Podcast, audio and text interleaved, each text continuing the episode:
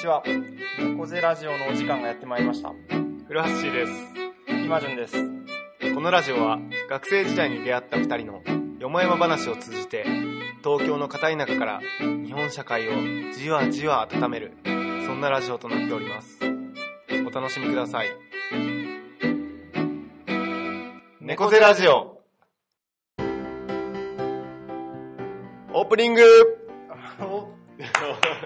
始まりました。はよい。第8回猫背ラジオでそうでごすざいねま。ちょっとはい。エンディングの技術を応用 して、オープニングって叫んでね。ね、あの、でもなんか一部ではそのエンディングっていうのがいいっていうふうな意見がなんか。いや、そうそあったでしうょ。俺の友達がね、あの、エンディングっていうラストのコールが、ちょっと、 いいっていう。み耳心地がいいっていう耳心地がいいっていう。でもオープニングっていうのも他の番組ではなかなかない。 そうだねうんうん。こいつ何考えてんだってなるからね。そんな知ってるよ、みた いな。確かに。でもはい、俺のねう、ん。思いとしてやっぱ、誰でもわかるっていううね。んうん。誰でも、あ、今ここオープニングなんだっては。いはいはい。子供からね、お年寄りまでわユニかる。バーサルな。ユニバーサルラジオを目指してユるニかバらー。サルラジオを目指して。かっこいいな。はいはいはい。ということでですね。で、僕ちょっと前回のね、ラジオ、すごいなんか勝手に、あんですね、選挙についていろいろ話してたとそうです思うねん。ですけど、内容としてはね、なんかすごいいいなと思って、収録を終えた後とか、僕はこれ今までで一番いいんじゃないかいやな、と思ってたんだ あーけど僕、らのね、ありがちな自分たちを褒めるっていう。そう、でも聞き直してみたら、なんかね、やっぱり、ちょっと久し、前回そう、久しぶりの収録だったんですそうだね1ヶ月ぐらい空いて。でね、やっぱりね、なんか、笑い声が気持ち悪かったり、なんかねついつい収録を忘れて、キャハキャハとか言ってたりして、いやいやほんとね、聞き苦しいなと思って。え、それ1ヶ月のブランクがあったとか関係ないじゃん、自分の笑い声が。いや、でもね、なんかやっぱね、 ちょっとラジオ、ちょっとね、意識が薄れてた。あ、そうなあのーえ、ラジオでは、そうの、自分の笑い声を出さないように。やっぱちょっとね、ちょっとょっと気をつけてる。やっぱりね、ちょっと抑えようとしてますよ。自然体じゃないじゃん、それ。あとね、ちょっとやっぱ声をね、ハキハキ話すっていうの大事だなと思って。あ本当に前回ちょっとフィードバックをもらったんです けど、特にあの詩のところうん。で初めて聞いた人は、やっぱうんテキストもないわけだし、うんうん。もうちょっとはっきりこう言ってみたらっていうフィードバックをもらいまして。あ、もらったもらったもらった。え、友人から友人からもらいました。ああ、そうなんはいだ。嬉しいね、そういうのそうそうそうそう、うんちゃんと聞いててくれる人がいるそうだねそうそうそう。はっきりゆっくりと。あってね。う。うんんあとね、なんか口癖みたいなのもね、なんかあるよね。そうそうそう、あのうん、俺ね、前回聞き直してみうんうて、んなんかもうすごい反省したのうんが、やっぱりあの、やっぱりって、あ、今も言っちゃ った。やっやっぱり、やっぱ、やっぱりって や言っっちゃった。ぱ、やっぱ、やっぱり。りっていうのをすごい対応するんだようんうねん。なんかもうそれがすごい嫌でうん、なんかほんと一文にうん2回とか混ぜてたりとあか、そんなん言ってるか。でなんかあの、その自分がすごく嫌でう、んなんかね、Google さんでさ、やっぱりうんスペース口癖っていうキーワードで検索かけたらう、んなんかその口癖でわかるその人の、なんていうの、特徴のネイバーまとめみたいなのがあ って、ネイバーまとめ。でなんかやっぱりを多用する人は、あの物事を深く考えないっていううん特徴があるみたいでほうほうこのラジオで前回ね選挙ネタを喋ってたにもかかわらず 物事を深く考えないで選挙をわーわー喋ってたのかと思う とすごい嫌だよねでもね、それもどこまで信頼があるのかっていう、信用性があるのかっていうのそうはね、そうそう疑わしいよね、ネイバーも、ソースがい。やまあね、うんうんあとなんか俺あの「要するに」っていうのうもんなんかすごい多用するって、まとめ。そうそうそう、なんかなんだろうなんかまあいろいろうんな意見があってえそれって要するにこういうことだよねっていうのをすごい言うって前,、前々から言われててで、うんその要するにを多用する人は自信家っていう意味合いがあるみたいで、うんだからあの俺の特徴はあの、うん自信家で物事を深く考えない人 っていううん友達にあんまなりたくないタイプ 深タイプっていうく考えたら、やっぱ要するに。やっぱ要するにさちょっとうざいよねなんかやっぱ要するにのコンボとかもある。確かにねやっぱ要するにさ、だからちょっとこのラジオではね、もう今から、おや禁止、やっぱりと要するに禁止していこう課。金制で。課金制なのよ誰 に、イマジュンに払うの。罰金制まあそれ10円イマジュンないからね、口癖。いや、あると思うんだよね。振り返ってみるえ、でも俺今んとこラジオ聞き返してるけど、イマジュンのあは本当なんか感じたことない よ。本当、うんいやでもねあると思うちょっと今日多分話してる中で思いつく と思う、うん、あ、そうなんだ。あると思いますよあとなんか俺もう一つ口癖じゃないんだけど、あの、なんか熱くなってくると手振り身振りが。まあこれはいはいはいみはいんなそうかそう、な。みんなそううだと思うけけど、うんうんうん結構バリバリと出てきちゃうというかう。ん、まあまあまあ出るよまあそれはみんなそうか。 そうね。 うん。あーならいいや。なら、ならいいう や。ん。はい。ということで、最近はどうですかなんかありましたか最近はね、今テスト期間中だかあそらうねね、そうなんも、そうね。なん、な、確かに。なんもないんだよねはいは。いえイマジンはね、テスト期間中って言ってもね、でもも、ともね、う、もうテストあんまりないでしょ。そう、明日最後一個ある。明日最後一個ねそうそうそうそう俺ら、俺らが一 そうそ個、う同じ授業取っててね。そうそう。なテストの中って、まあ最近は一個ね、一つ、おおっというふうにちょっと深く思ったのはですね、25日7月の木曜日に、うんうんうん。あの僕が今関わってるくるみどコーヒーで、うんうんうんここのとこやってた「音の葉の夕べ」っていう音楽コンサート兼こう演奏者の人にいろいろ話を聞きながら、まあ、その曲だったり、うんその演奏者にちょっと迫って背景を掘り下げながらうん。曲を聴いていくっていうコーナーの第3回のもう最終回がありました、うんうんで僕バイオリンの方とこう掛け合いをしてて1ヶ月に1回やってて、うん。うんうんうでん。第3回だったんだけど、うんうん。でテーマがねあのバッハバッハ。バッハのう「んシャコンヌ」っていうシャフォ「ンヌ。シシャコンヌ」っャコンヌてい。う曲があるんだけど、うんうんうんまあ、僕もそんなになんか知らなかったんですけうど、ん。そのなんかいろいろネットで検索すると、うん。もう難曲中の難曲っていあそううなんだ難しいっていう表現とうんあと名曲中の名曲みたいあなもうそうなんバだイオリンの中ではもう最高峰みたいへーな史上最高峰うんうんでなんか墓場に行かずにシャコシャコンヌを聴かずに墓場に行くのは惜しいとか言ってる人うんうもいんたうりんして、うもん。うそれぐらい有名な曲でへでそれをテーマにしてやってたんだけど、ー。うん。まあ、冒頭ちょっと僕も、まあ、空回りした部分もあり、ああんまりそうなんなかのうまくいかないな、掛けえ、合い司が。会をやってたんそうそうそうそう。司会兼掛け合いもやって司会兼そうそうそうそうそへう。で、まあ、向こうの人にこう、話をいろいろ引き出しながら、一緒に喋ったりしながらやってたんだけー。うど、んうん。まあ、なんか会場とのやっぱ一体感っていうのがあんまないなと思ってて、うんうんうん。なんか血迷ってる感じが自分でもあって、うんいやこれはまずいな、最終回なのにってずっと思ってたんだけどうん、うん。で、えその、最終回なんだ。そう、第3回あって、ろで、終わりなんだ。そう、終わりなんだうよ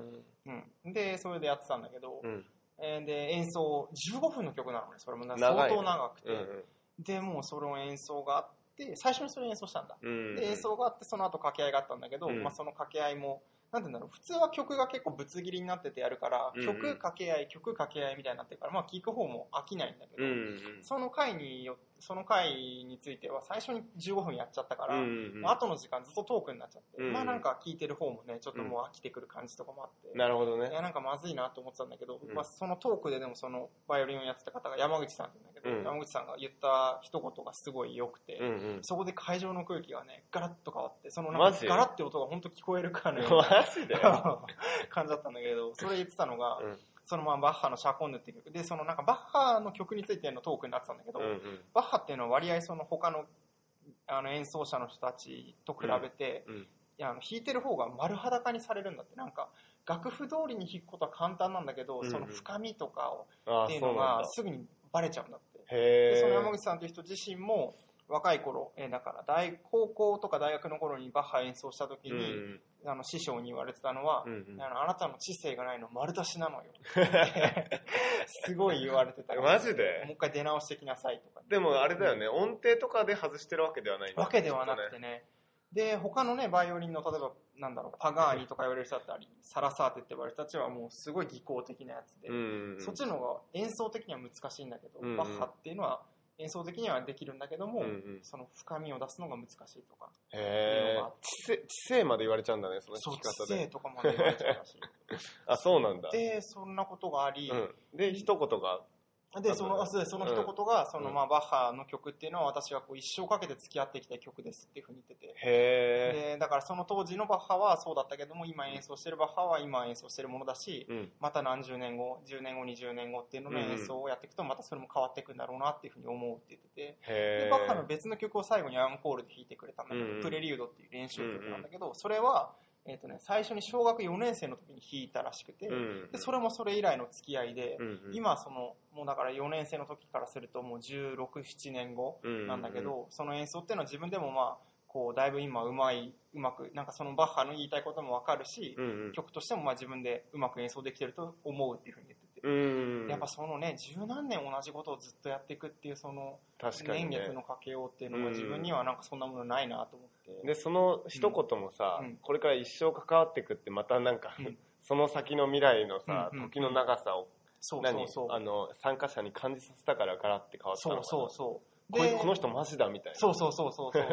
でねみんなでここにいる人たちでね10年後集まってまた曲聴きたいねっていう話になあ、るそうなったうのんえ、めっちゃいいそ会う社そだな。うそうそうそうそうえ、それ参加者の人ってどういう人たちなの参加者の人は、えーとね、お店の常連さんで、まあ、そのイベントにもよく来る人とかあとめっちゃ音楽好きでその音楽系のイベントに毎回来てくれるあ、そうなんだ。うイんマジュンからはだって告知してないよね。そう僕のフェイスブックの個人ページからはしてなくて、うんお店のページだあそうっなたんりだその音の葉コンサートっていうのがフェイスブックページを持ってへーてそこからだったりあ、そうなんそうだそう。そうそう感じなんだなるほどね。久しぶりにあのねなんか場の空気感が一気に変わるっていうのを、うん。うん、感 じてそうそうそれまで本当テンパっててねもうどうしようかなと思ってたんだけど あるよね、うんその場の雰囲気がいうん一気に変わるよもねう。そうなんていうの180度メリメリえ、でも、うんあ、そうなんだ。うんちょっとい、それ聞きたかったね。ねそうそうそうなんか、例えばさ、うんその、イベントとか場の空気がさ、うんある一定の方向でまとまりつつある中さ、全く違うことを言う人がいた場合はさ、うんうんまたガラッと変わうるんじゃガんラッと変わるよねで、その人にさ、他の、ね、マジョリティの人たちが合わせ始めるとまた空気が変わってっ、変わっててそうそうそうちょっとま一た旦立ち戻ろうみたいになるけど、そうそうそうそうその発言って、な、なんなんだろうね。なんか、深、深さというか、うんな、なんなんだろうね。なんでそんなにガラッと変わったん変だろうわねっ。たんだろうねまあでもやっぱなんだろうねその一つのものに対する思い入れというかね深もう圧倒的に深いっていうか自分がそんなペラペラ適当にさ喋ってるトークに比べると、うんもうその十何年やってきたってでまたさらにこれからもやっていきたいっていうそのね、一気にこうなんか目の前に現れるなるほすどごいね。こう長いスパンまあ、確かに相手がさ、うガチで喋ってたらさ、うんちゃんと聞かなきゃってなるじゃん。そうそうそうそれが一気にその一言で、変わるね、雰囲気として変わったのかな。この人の、まあ、なんか、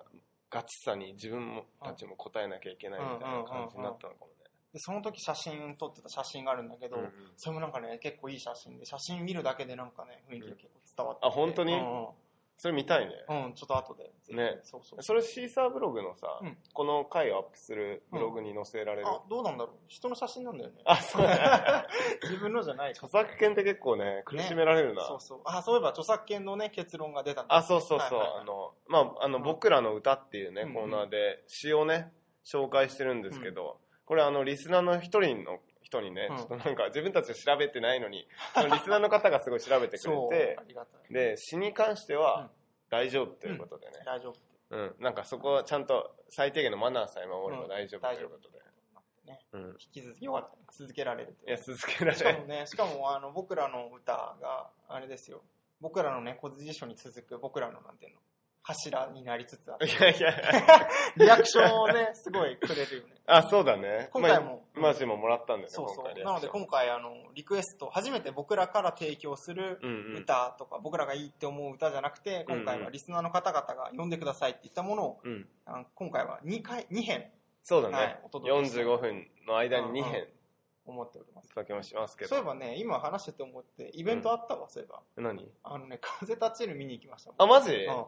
どうだっあのね、うんこれもまたね、一言で言い難いんだけど、たうん。見たのが金曜日なんですよ、うんうんうん先週だから26日、うんうん。見た直後は、なんかね、釈然としない感じがあって、うんうん。あら、なんかあっさりしてるなって思ったんだけど、うん時を経つごとに、うん時が経つごとにいろいろまあ考えて、うんもう結果ね、なんか最近はちょっと良くなってき てる。それね、全く同じことを父親が言ってて、うん、あなんか、なんか家族でさ、うん俺あの一人っ子だから、両親と俺で風立ちぬ見に行こうってずっと話してたのに、うんうんこの前じ 実家に帰ったら、うんいや、ちょっと二人で見に行ってたとか言われて、で、その二人が、うんうんなんか、いや、あれはじわじわ来てるみたういんな。うんうんうんなんかみなんかおな全く同じこと言ってた。そうそうそうでしかもねいろいろまた宮崎さんが本当になんか今まではうん伝えたいことをちょっとねなんかネジを一本外したりうん違う色を混ぜたりして作品として出してたんだけど、うん今回割合それをねなんかそのまま出してる感じがあって、うんまあ、あの人が好きなこう飛行機っていうものがそのまま出てたり、うんうんなんていうんだろう結構ストレートにそれが表現されてる感じあそうながあっんだてそうそうそうそうなんかうんね、なんか SNS のさ、うん風立ちぬの反応とか見てもさ、うなんか、ちょっどとんな感最じなの初から最後までずっと泣いてたとかあさ、本当なんか、あ、そんな、えそんそんなの映画なのあーみたいな。泣かなかったね。泣かなかった涙はなかったね。あ本当今回は最近ずっと泣いてたんだけど、も最近う。映画では泣くがね奇跡のリンゴとそうそうそう。黄色い像と、うんこう船を編むと。あ黄色いゾウもそう黄なんだ色い像もね、泣いてしまあう。そうなんだ黄色いゾウって最近割と最近かな。あそうなんだうんうんうん今回そう泣かなかったんだけど。でも、えーみ、まあぜひぜひ。うんううんんうん。おすすめですよ。イマジンどこで映画見てんの今回はね、結構映画画よく見てるそうね。今回吉祥寺のオデオンって。あオデオ駅ン前オデオンで、うんあそうなんだ人はでも多かったね。まあいいでしょう。いや、本当にこれはね、ぜひちょっと見て語、 語りたい。あ本当じゃうあん次回もあんま話してしまうとね、ネタバそうレだになねる。 8月の第1週で見るからじゃあそのあ後本にうんうんうん。あまだ見に行く人ねみ見つかってないからあ探してますって いう誰か見に行きましょ、ねでも、しかもやっぱね、今までのとちょっと違うのは、やっぱ、その、堀越二郎さんっていうう、うん、まあ、モデルとなる人もいあるし、そうだねうんで、やっぱね、大人向けの映画ですよ、今回うんみんな言ってるけど。うんあ子供それは向けに作らて嬉しいない。うんうんうん大人だから ポニョンが子供向けだったからねう、うんんうんでも今回は明らかに大人向けにあ作そうなられんてまだす。うんうん。楽しみですいや、本当に。はいといとうことで、はい、オープニングをやってまいりましたけども。うんで、あれですよえねこ。どどうするのこうれん今日の歌をコーナーに今までしてたんですけど、うんうんまあ、コーナーじゃなくてこう自然な流れでうんうんやっていきたいなっていうふうなあそうだ話ねになって、うんうねだからここでおお便りが届いてるんいやあ そういう な感るじほどそういうことねそういう感じでやってあオッケーオッケーじゃあちょっとねあの届いたあのお便りをねはい、読み上げたいと思いますお便りそうおお便りお便りが届いたんですよねそれ自体すごいこと なんそうか自然にお便りがそう言っちゃったけど確かにね、うんなんか、ねもうふ、いつも届いてるかのようにしたけど、あの、レコンゼラジオ史上初のね、そうお便りをついにね、あの、いただいたということいでや、本当ですよ今ワンクリックで「いいね」の時代なのにわざわざね手紙が届くってことで、しかもその手紙も、あの、まあ、直接のハガキで送ったわけじゃなくて、あの、ハガキうんサイズの、なんか、なんていうんですかね、紙うにん手書きで文字を書いてうん、それを写真で撮って送ってくれたっていうね、へえデジタルとアナログの融合っていうあ。そうなんだそうそうそう、だから、ね、あの普通に僕ら G メールであうんのお便りとか募集してるんですけど、その G メールでね普通にカタカタ打ってねそれ送ってくれるだけでも嬉しいのに、さらにわざわざ手書きで書いてねへーメールあてあの写真撮って送ってくれたってひと手間かけうん、いてやねありがたい、色付きでうん、カラフルな感じでねで、はい今回ちょっとこのハガキを記念すべき第1号をねはい読み上げたいと思います、はいフラッシーさん今潤さんこんにちは初めてお手紙を書かせていただいていますいつも正しえ なっちゃいましたけどいつも楽しいラジオをありがとうございます。お二人のゆるい感じに癒されています。僕らの猫背辞書コーナー大好きです。ぜひ今度、頑張ると努力するの違いについて話してほしいです。あと、谷川俊太郎さんの20億光年の孤独を古橋氏に読んでほしい。次回も期待しています。ラジオネーム。 うん。ね、ラジオネームがちょっとね、このうん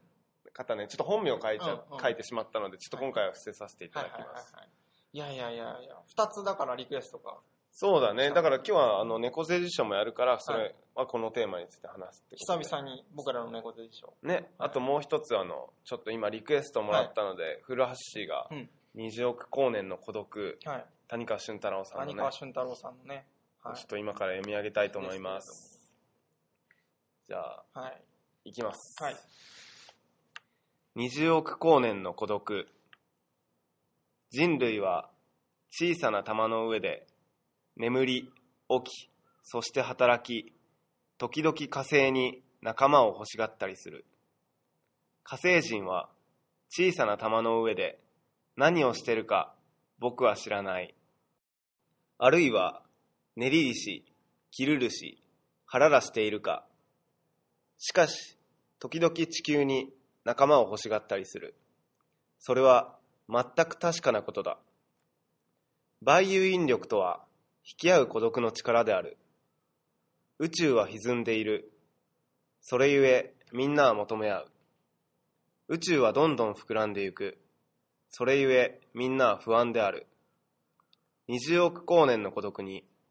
僕は思わずくしゃみをした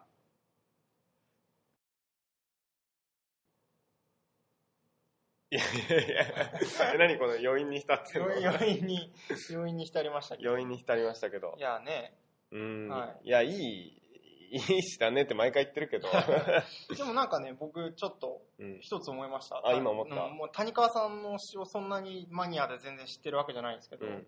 あれだねその一気になんか目をつぶって聞いてると、うんこうパッと世界が開かれる感じがあるねああの前回のね古橋前々回かあ、うん古うん、橋が生き読んるで「生きる」もいろんな場面がこう散りばめられたり今回はね2つの地球と火星っていうのをイメージしたり、あとはあの「耳を澄ます」っていう詩なんかも、うんこう遠くの雨だれの音に耳を澄ますとかこううんうん、恐竜の足跡に耳を澄ますとか、うんうんうんパッと地平が開かれる感じってうんういうのが、んうん谷川さんの独特ので最後にはでもなんかねこうグッと戻ってくるっていう感じ確かにねくしゃみをしたなんか日常的なうんうんねうんくしゃみっていうところで、いなんかただそれまではすごい壮大なねイメージをしてたけど、うんうん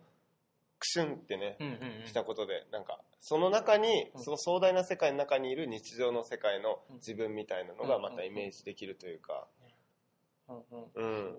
なんかね、うんこの、まあ、生きると生きるの方はもっとね、うんなんかダイレクトな、うんなんか世界観だったけどこのね感じはちょっとユーモラスな感じそうそうもそうそうそうあってうんなんだっけ寝るねんねりりし寝りりしきるるしルルシ腹らしあららしいあそこちょっと笑っちゃいましたけ いやいやいやいや笑ってない ですどよ笑ってないですか笑ってないです笑ってかちゃんと編集でカットしてあるはずなんであそういうでも独特の表現もある ねあれはうんうんしかもあのあれカッコでねうんくくられてるんだよねあそうなんだそうそううんうんそうんうだからカッコの意味がまたちょっとねなんだろうね読まなくてもいいってこどうなんだろうねなんかうん背背景なんなんなんだろとうねうんうんわかん火ないけど星人たちの火星人たちのこ言葉な言の葉かあなれのはかあねりりし腹らしいあそうかもねうんうんあそうだね多分うんうんそうそうそうどいやいやっていうっていう詩でしたうんあどうでしたかラジオネームふふーんさ んねフルルさんもどういった形でねこれを選んだのかっていうのは確かに気になねりますよ多分「生きる」をねうん聞いてくれてそれうん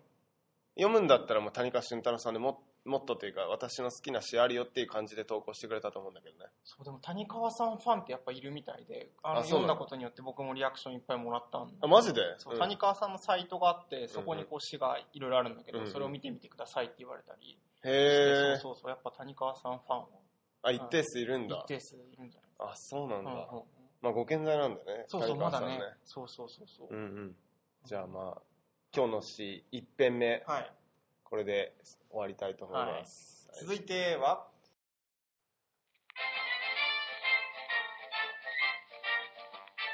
僕らの猫背辞書はいそれでは、えー久々の僕らの猫背辞書ですけれども僕らの、ね、目玉コーナ目玉コーナーです、うん久々の、ー、はい、今回はそのですねお便りをいただきましてはいあの頑張るとはい努力するはいの違いについてはい話してくださいあ、と、はい、このコーナー説明はあそうですね 手順があり ました手順がはい、このコーナー説明はですね、あの緩いな手順がありました。はい。あの、愛であるとかですね。はいあ例えば、なんだろう、他にね いやいやいや。芸術とかやってきたら、芸術とかはい仕事とかね仕事とかね、そういったこと。おしゃれとかおしゃれとか、そういうあの抽象的な、まあ、人によって解釈の違う言葉っていうのを猫背辞書、猫背ラジオ的にうんこう定義していきましょうということで、まあ、主観的な辞書をこうこう作っていきましょうということで。そうですね、はいでまあ今回うんうんお便りで「頑張る」と「努力する」のね、まあ、違いについて語ってほしいってことなんで、まあこの「頑張る」と「努力する」をそれぞれねね、それぞれ定義して、まあ、違いを対比させながら定義していく。おまあ国語の問題 でありそうな感じそうだだけどね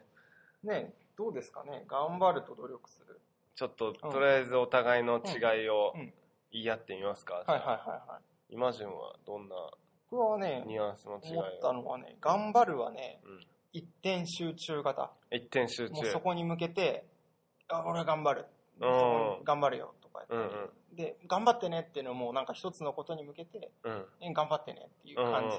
で努力するっていうのはなんか階段みたいなイメージで、うんうん一つ一つ積み重ねていって、うんうん何か物事を成し遂げていくっていう、うんうんそれのための、まあ、練習であったり、うんうんうん一つ一つやっていくって感じかななるほどねで一点集中型ではないかあ、そうなんだ。うんうん、え、俺ちょっと努力するが一点集中型なんだけど。ほうほうほうほそうそうう違うんだねいや、面白面白いね。でも、なんか俺頑張るって、うんなんか、なんていうのかな。努力するの方がよりその人の意思が乗ってる感じがして、何々をもに向かってうんうん努力してるっていう。うんで、うんコツコツなんか多分努力するっていうのがあっはて、で、頑張るっていうのは、例えば、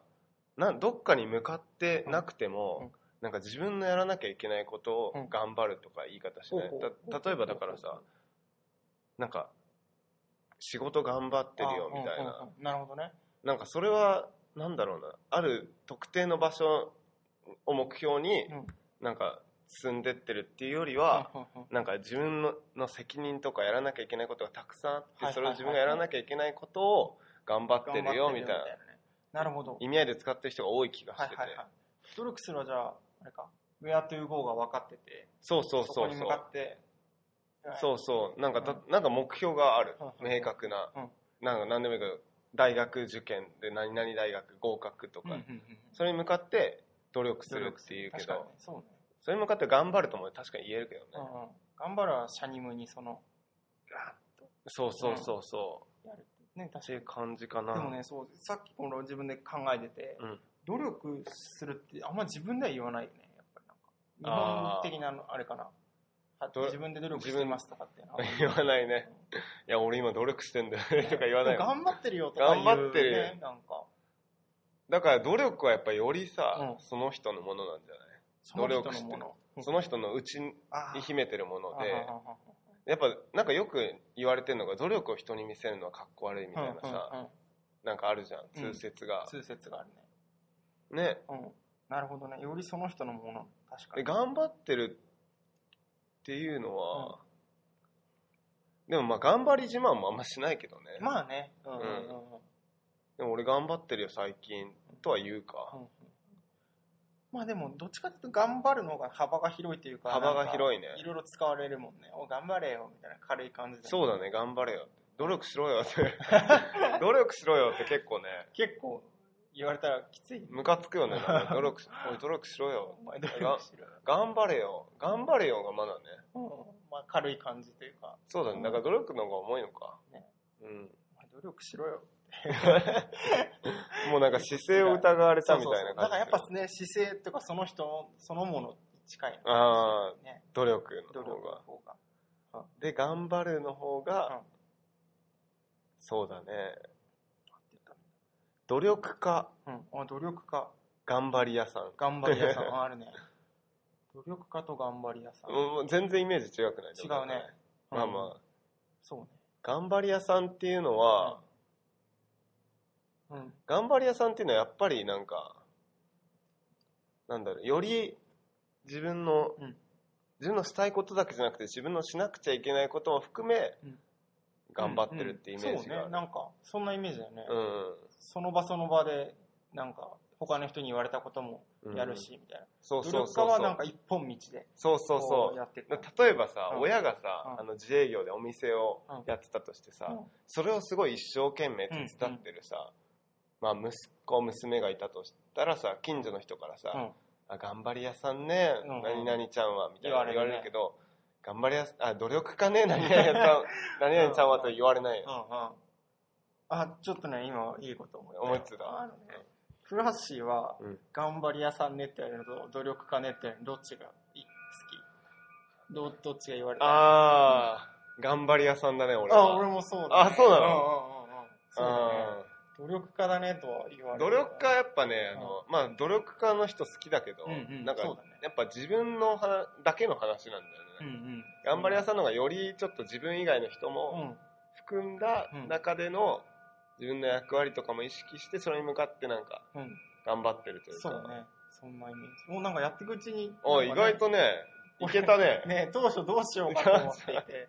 結構難しいんじゃないかっていそうだねいちょっと見えてきたね。ねそういう感じですだからやっぱりより個人的か、うんよりちょっと、個人的な反対ってなんだ なんだろうねまあでも、他人の、まあだから、でもほ他人の期待とかさ、うんじ責任とか、なんかそういうのも背負った上で利他やっ的てる。で両方の共通点は両方とも、うんうんまあ、自分の力を最大限出そうとはしてんだよね、うん頑張れも努力すうるんも、うんそうねそこが共通点ですうね、んうんはいで違う点としては違う点としてはなんか努力するの方が、うんより個人的な目標に向かってうんいってる感じがして、はいはい頑張るは、うん自分だけじゃなくて、うんなんか周囲のうん存在も含まれたうん自分っていう感じがすうる、んうんうん、確かに そうでその中でうん周囲の人も含まれるとさやっぱうりん責任が生まれたり期待されたりとかなんかそういったいろんな要素も絡み合って、その中でそうそう力を発揮しているそうだと、ね、うんうん、おほら定義におまとまりましたまとまりました、はい、いやいやいやあ今回はこういうまとめ方こで、ういうまとめ方で終わりでいいのかなどうどうそうだねどですかねうんじゃあどうですかねあのラジオネームはいはいはいえーさん はこんな感じでこんな感じでまたね、うんちょっとこれに飽きずね投稿していただけたらね、はちょっとこれ俺らのこの答えがね、うんちょっと満足いくもんだったのかわかんないいけどわかんないけどねやってきましたやってきましたね、はい、こんなねこんなシリーズもいいねなんか何々と何々の違いについてどう思いますかそうだねとかいう投稿もね確かに、考え、うん俺らがいつもテーマにしてる猫背辞書のやつってさ、うなんかもう深深いやつを選びがちじゃん基本そう俺そうらそうそうそうだからいいつもさ、30分かけてもちょっ ともう足りないみたいなそう感じになるけどそうそうそうこのぐらいのね感じだとね割とスッキ割リとススムーズにいけますね、うんはい久々にやってまいりました僕らの猫背辞書でした、はい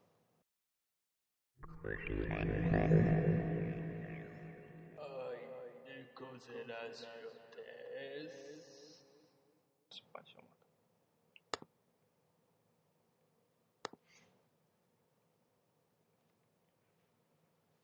えこれ何あの自分の感受性くらい茨城これをあこれを読み上げるの、うんうんあもうやってんのかそうそううそんう、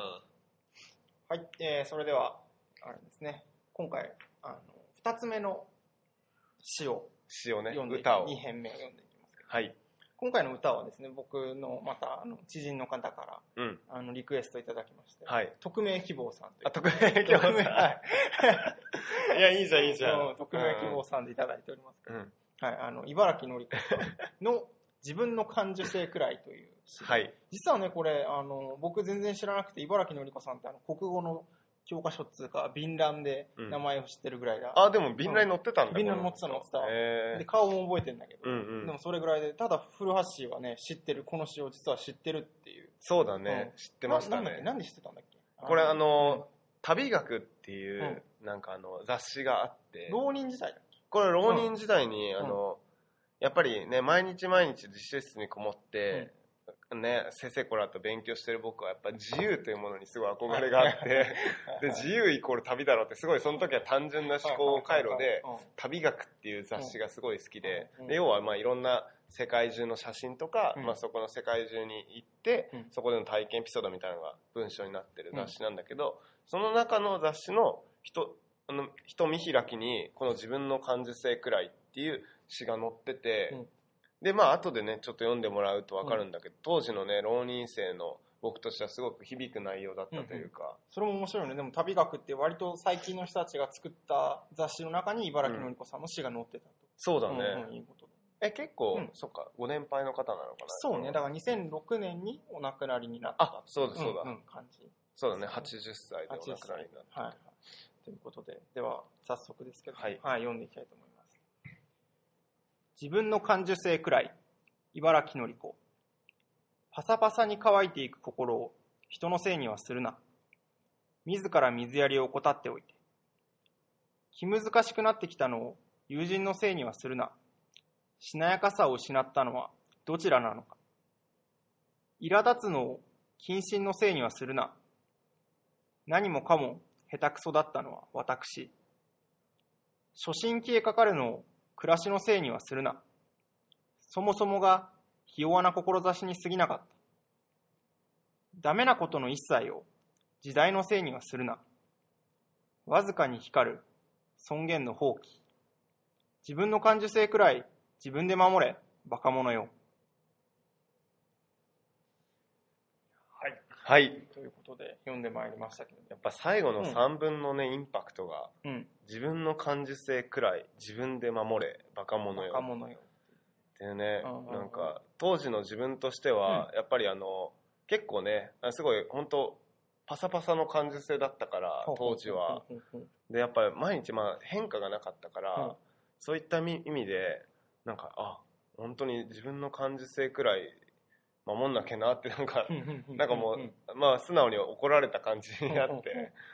なんかシュンとしたというかよく浪人時代にこれ多分今自分想像してさこれ読んだとしても浪人時代響かなかったって思ってっていうのもやっぱりなんかこんなことあるけどさ、うんまあ勉強だよみたいないやまあ感じでね思ってたと思ってでも実際そうだから勉強ん頑張ってたっちゃ頑張ってたから、あのそのなんていうの余裕をなくなってきた自分はうんでもすごい感じていて、すごいねでもそのセンサーを感じ取れるっていうのはねえそうん全然そんなこと思わなかった感受性が失われてるとかういや、うあんそっか、うんえじゃあそれはでもイマジンがさ、うん努力することに対してなんかそんなにストレスがないんだよああ俺はなんか結構うんうんうんうん勉強しなきゃというかう頑ん張らなきゃみたいな凶悪念観念があったからそのな中で勉強してるうちにあやばいやばいみたいななるほちょっどとなるほどうんうん感受性失われてきてるみたいなうんうんうんうんまあでも逆に言えば俺うんあの時は、うんあの変化がなさすぎたせいで、うんめっちゃ晴れ上がった空を見るだけで幸せは感じれてたけどねへえだからある意味感じて高かったのかもしれないけどほうほうほうほう確かにねでもまあ全体としてはやっぱりパサパサだったねうんうんうんうんうん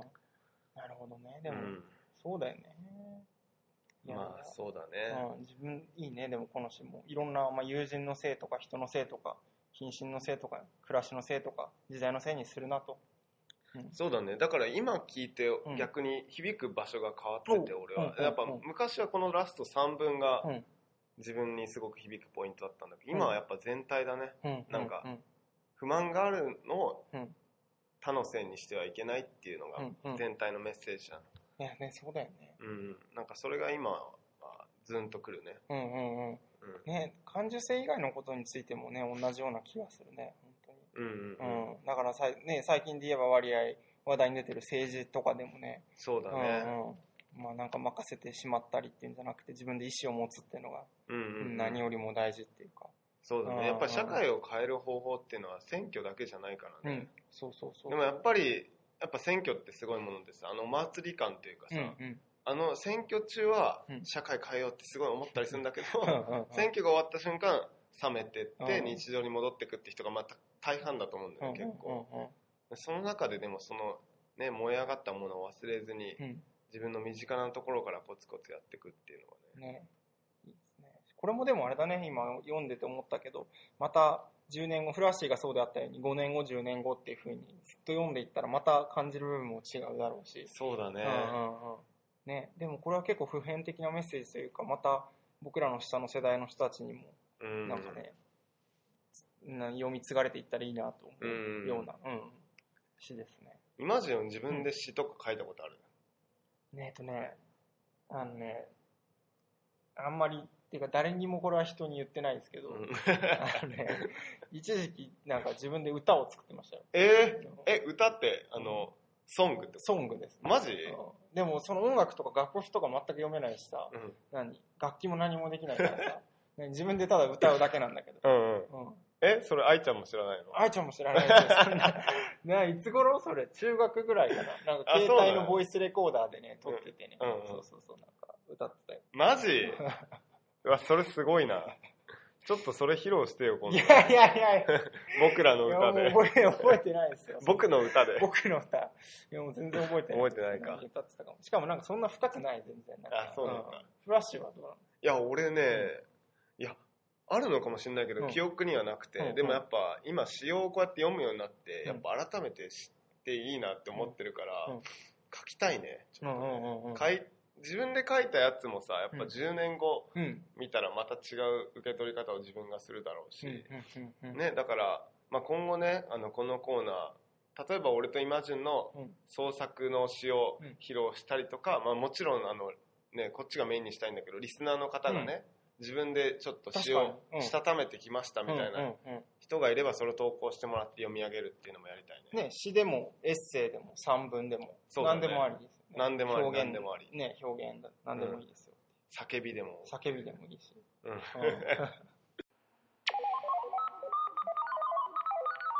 猫背ラジオ。エンディングはい、エンディング。今回ね、今回の構成はちょっと今までと違って、うんオープニングがあり、うん。今日の歌をまず谷川さんのうん二次王光年の孤独うん読み、で猫背辞書。しかもうん猫背辞書もまあ、一つをどんどん深掘りするというよりは二つを対比させてうんうんやっていく。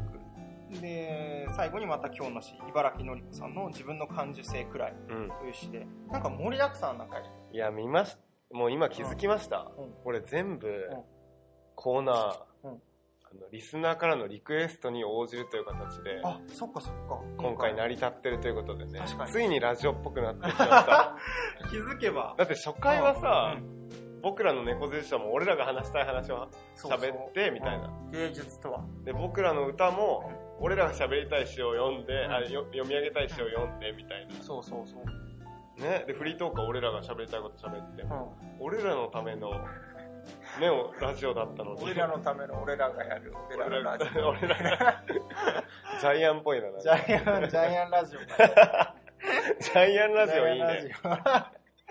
オ。ジャイアンラジオでしたけどね、だいぶ変わって きた。だいぶね、ね、スネオラジオスに。ネオラジオ。なんかスネオヘアみたいな。いやいや、本当に。いやいや、本当にね、これこそね、ラジオやる意味だと思うからね、この双方向のね、一緒に作るっていうのがもっとこれからね、加速できると嬉しいですね。しかもまたさらにやって気づきましたよ、今回あ。何あのね、また今度ね、猫背辞書とか自分でなんかテーマを選びたい。であ、なん猫か背じ そゃ。うんそうそう。なんか人にこう与えてもらうのもすごいいいんだけど、うんそれによってね、またなんか自分がこう、あ、これやりたいっていうふうに思うようになあ、ってなるほどね。今日の歌もさっきフラッシュが言ったけど、自分で詩を書きたいとか、まあ自あ分で新たな詩をこう切り取ってそれを持ってきたいとか、うんうんそういうまた、そっちの欲求も、ー、そっちに受けて、で生まれてきた。そうジャイアン欲求 も。ジャイアいや、す生まれてきたぐ、すぐだな、ジャイアンよっていう。今回抑えたらいい抑えたらね。まあじゃあ次回はどうなんでしょうね。ねジャイアンラジオになるのかジな。ャイアンラジオになるか、ちょっと交互期待ですけど。 まあまあそこ、ジャイアンも極めれば面白いと思うからね、ラジオとしてね。じゃあどこまで行っちゃえば。もうだって俺らが突然創作の歌とか さ、歌い始めたりとか、創作、僕らの歌って言って、創作ソングを歌って、自分のかしたためた詩を読んで、それも、飛んだジャイアンラジオです よ。 自分が喋りたいものを定義して、ねで、また聞いてくれよなとか言って、すごいね、そのラジオ。ちょっと次回、そのバランスがどこに落ち着くっていうのをちょっとお楽しみに。そうだねはい。お願い、お願いします。はい。ということで、第8回、こはいこまでお送りしてきたのは、フラッシーと、イマジュンでした。バイババイーイ